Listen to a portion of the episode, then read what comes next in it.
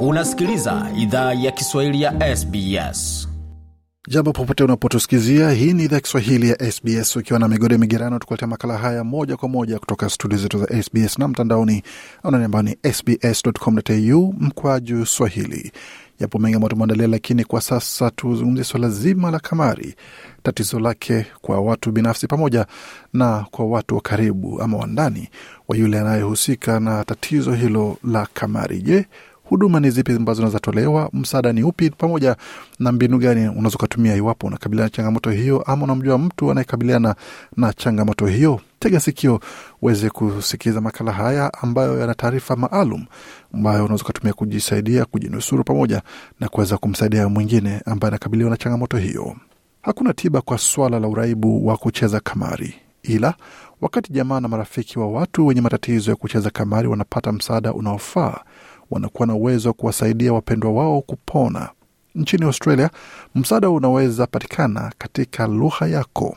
Data iliyokusanywa mnamo mwaka elfu mbili ishirini na taasisi ya afya na ustawi kwa Kiingereza, Australian Institute of Health and Welfare, imedokeza kuwa takriban Mwaustralia mmoja kati ya watatu hutumia hela kwa bidhaa za kamari na asilimia saba nukta mbili ya watu wazima nchini Australia wako kwenye hatari ya kukabiliwa kwa madhara ya kamari. Matokeo mabaya kutoka kamari huja katika umbo tofauti, yakijumuisha masuala ya kifedha, kisheria na madhara ya kihisia. Matatizo hayo hayadhuru tu mtu binafsi, ila pia familia zao na mtandao wa kijamii. Sally Gainsbury ni profesa wa saikolojia katika chuo cha Sydney anaelezea kwa nini hali hii ya uraibu inafanya iwe vigumu kushughulikiwa. Kamari inaweza fichwa kwa urahisi mtandaoni na nje ya mtandao. Mara nyingi huwa inaitwa uraibu ficha kwa sababu hauwezi uona kwenye macho ya mtu au kuunusa kwenye pumzi yao kama wana tatizo la kamari. Kamari ya mtandaoni huleta kiwango kingine ambako bila shaka kuweza kuwa nyumbani kwa wakati unacheza kamari au unaofanyia kwenye kifaa chako cha kielektroniki. Kwa hiyo inawavutia watu wengi, haswa kama ni kamari mtandaoni. Ina mwitikio wa kundi lingine la watu tofauti na mashine za vilabu, ila madhara yake yako sawa na gharama za kifedha bado ziko sawa. Ushiriki wa kamari si mkubwa sana miongoni mwa watu kutoka tamaduni na lugha tofauti maarufu kwa kifupi kama cold, ila utafiti unaonyesha kuwa wako hatarini kwa madhara ya kamari na kupitia uzoefu mwingi wa matatizo ya kamari kuliko jamii pana. Natalie Wright ni mkurugenzi wa ofisi ya uwajibikaji wa kamari jimboni New South Wales. Ameelezea jinsi tamaduni ya mtu inaweza shawishi mtazamo wao kwa kamari. Mara nyingi aibu na unyanyapaa ni vizuizi vikubwa zaidi kwa watu kutafuta msaada kutoka jamii zenye tamaduni na lugha tofauti, na mara nyingi tamaduni hiyo ina maana kuwa tatizo ambalo wanaweza kuwa wanalipitia kwa kamari. si la mtu mmoja, ina akisi familia, na suala lingine linahusu ushauri katika jamii nyingi ni kitu cha kigeni kinachozingatiwa kuwa dhana ya magharibi. Kwa hiyo mara nyingi kuna dhana kuwa watu wanataka hifadhi vitu ndani ya familia. Adam ambaye hilo si jina lake halisi ni mkazi wa magharibi Sydney mwenye asili ya Uarabuni. Amekuwa akipokea msaada wa kukabili matatizo ya kamari tangu mwaka elfu mbili kumi na nne. Jina lake na sauti yake imebadilishwa kulinda utambulisho wake. Kwa ujumla, kwa upande wa tamaduni ya Mashariki ya Kati, ushauri na kuomba msaada hupuuzwa bila kujali uraibu. Nadhani kwangu, kwa upande wa familia yangu ya karibu, walikuwa karibu yangu sana na kunisaidia nilipohitaji msaada, ila kwa upande wa familia yangu ya kambo, sijui nisemeje, walinitazama ni kama siko sawa na si mtu anayehitaji msaada. Profesa Gainsbury pia ni mkurugenzi wa kituo cha matibabu na utafiti wa kamari katika chuo cha Sydney. Amesema ni muhimu kwa matibabu yaendelee zaidi ya kulenga mhusika mwenye tatizo la kamari.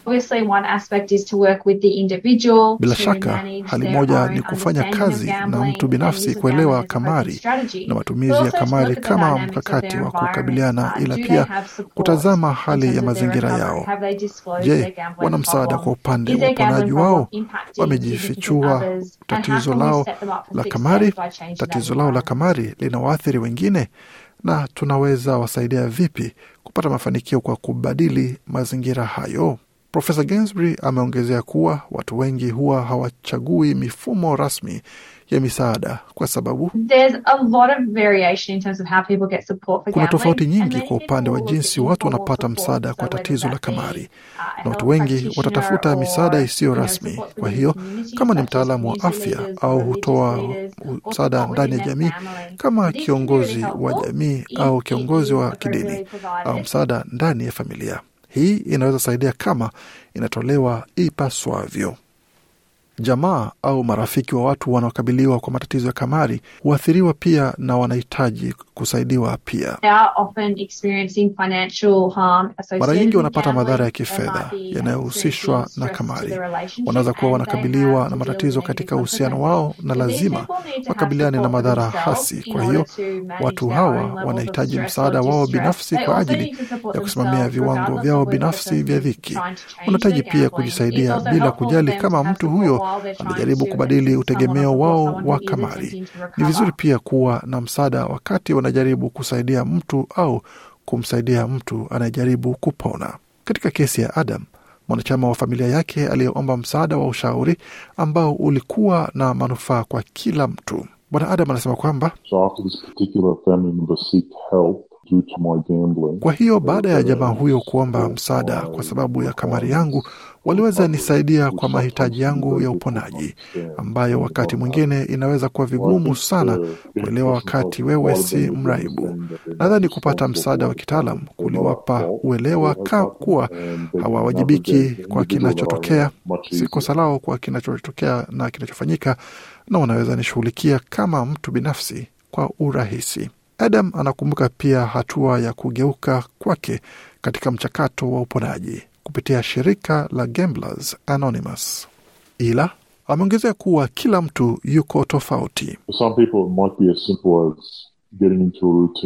Kwa baadhi ya watu inaweza kuwa rahisi kama kuingia katika mchakato wa kutoenda katika sehemu ambako kamari hufanyika na kubadili maisha yako na kuwa sehemu ya jamii tofauti na kuendelea kushiriki katika kamari. Nimeona watu wakifanikiwa kwa kuenda tu kupata ushauri kila wiki, kubadili ajira, kubadili miradi ya maisha, kufanya mazoezi zaidi. Kuna vitu ambavyo hutumika kwa kila mtu. Huduma za majimbo hutoa rasilimali na ushauri kwa simu, mtandaoni au ana kwa ana. Kampeni ya namba iliyobadili maisha yangu ya serikali ya New South Wales inalenga kusaidia watu kutoka jamii yenye tamaduni tofauti zinazokabiliana na matatizo ya kamari na hazina uhakika wa jinsi ya kupata msaada. Sehemu ya kwanza ya msaada kwa mtu yeyote anayehitaji msaada jimboni New South Wales ni Gambo Aware. Bi Natalie Wright amesema watu wanaopigia simu namba ya Gambo Aware ambayo ni moja nane sufuri sufuri nane tano nane nane tano nane tarudia tena moja nane sufuri sufuri nane tano nane nane tano nane wana uchaguzi wa kutumia mkalimani na kuunganishwa na mshauri au wanaweza zungumza katika lugha yao. Kwa hiyo huwa tunatoa ushauri katika zaidi ya lugha hamsini kwa mtu yeyote jimboni New South Wales. Familia ina sehemu muhimu ya kusaidia mtu anayekabiliana na matatizo ya kamari, na huduma zetu huwasaidia wapendwa wao. Umuhimu wa familia haswa katika jamii zenye tamaduni na lugha tofauti hauwezi puuzwa. Rasilimali za msaada zinapatikana pia kupitia tovuti ya Gambo Aware ambayo imetafsiriwa katika lugha kadhaa za jamii kama Kiarabu, Kichina, Kihindi, Kikorea na Kivietnamese. Ushauri unaweza pia shughulikia matatizo ya kihisia na kifedha yanayoathiri mazingira ya mtu mwenye tatizo la kamari.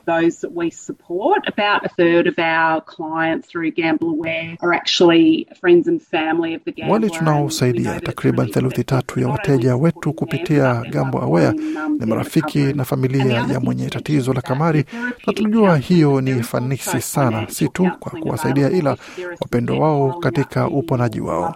Kitu kingine cha kutaja ni kwamba ushauri ni matibabu, ila kuna ushauri wa kifedha unaoweza tolewa kama kuna madeni yanayoongezeka kwa sababu ya kamari ya mpendwa wao au kuna maswala ya kifedha. Hatimaye, kulingana na Profesa Gainsbury, hatua ya kwanza kwa wapendwa wa mtu mwenye tatizo la kamari ni kutambua kuwa hawako wenyewe na kupata msaada wao binafsi ni muhimu. It's important for people to realize that there is a lot of support available for them. They're Ni muhimu kwa watu kutambua kuwa kuna msaada mwingi kwao, hawako wenyewe.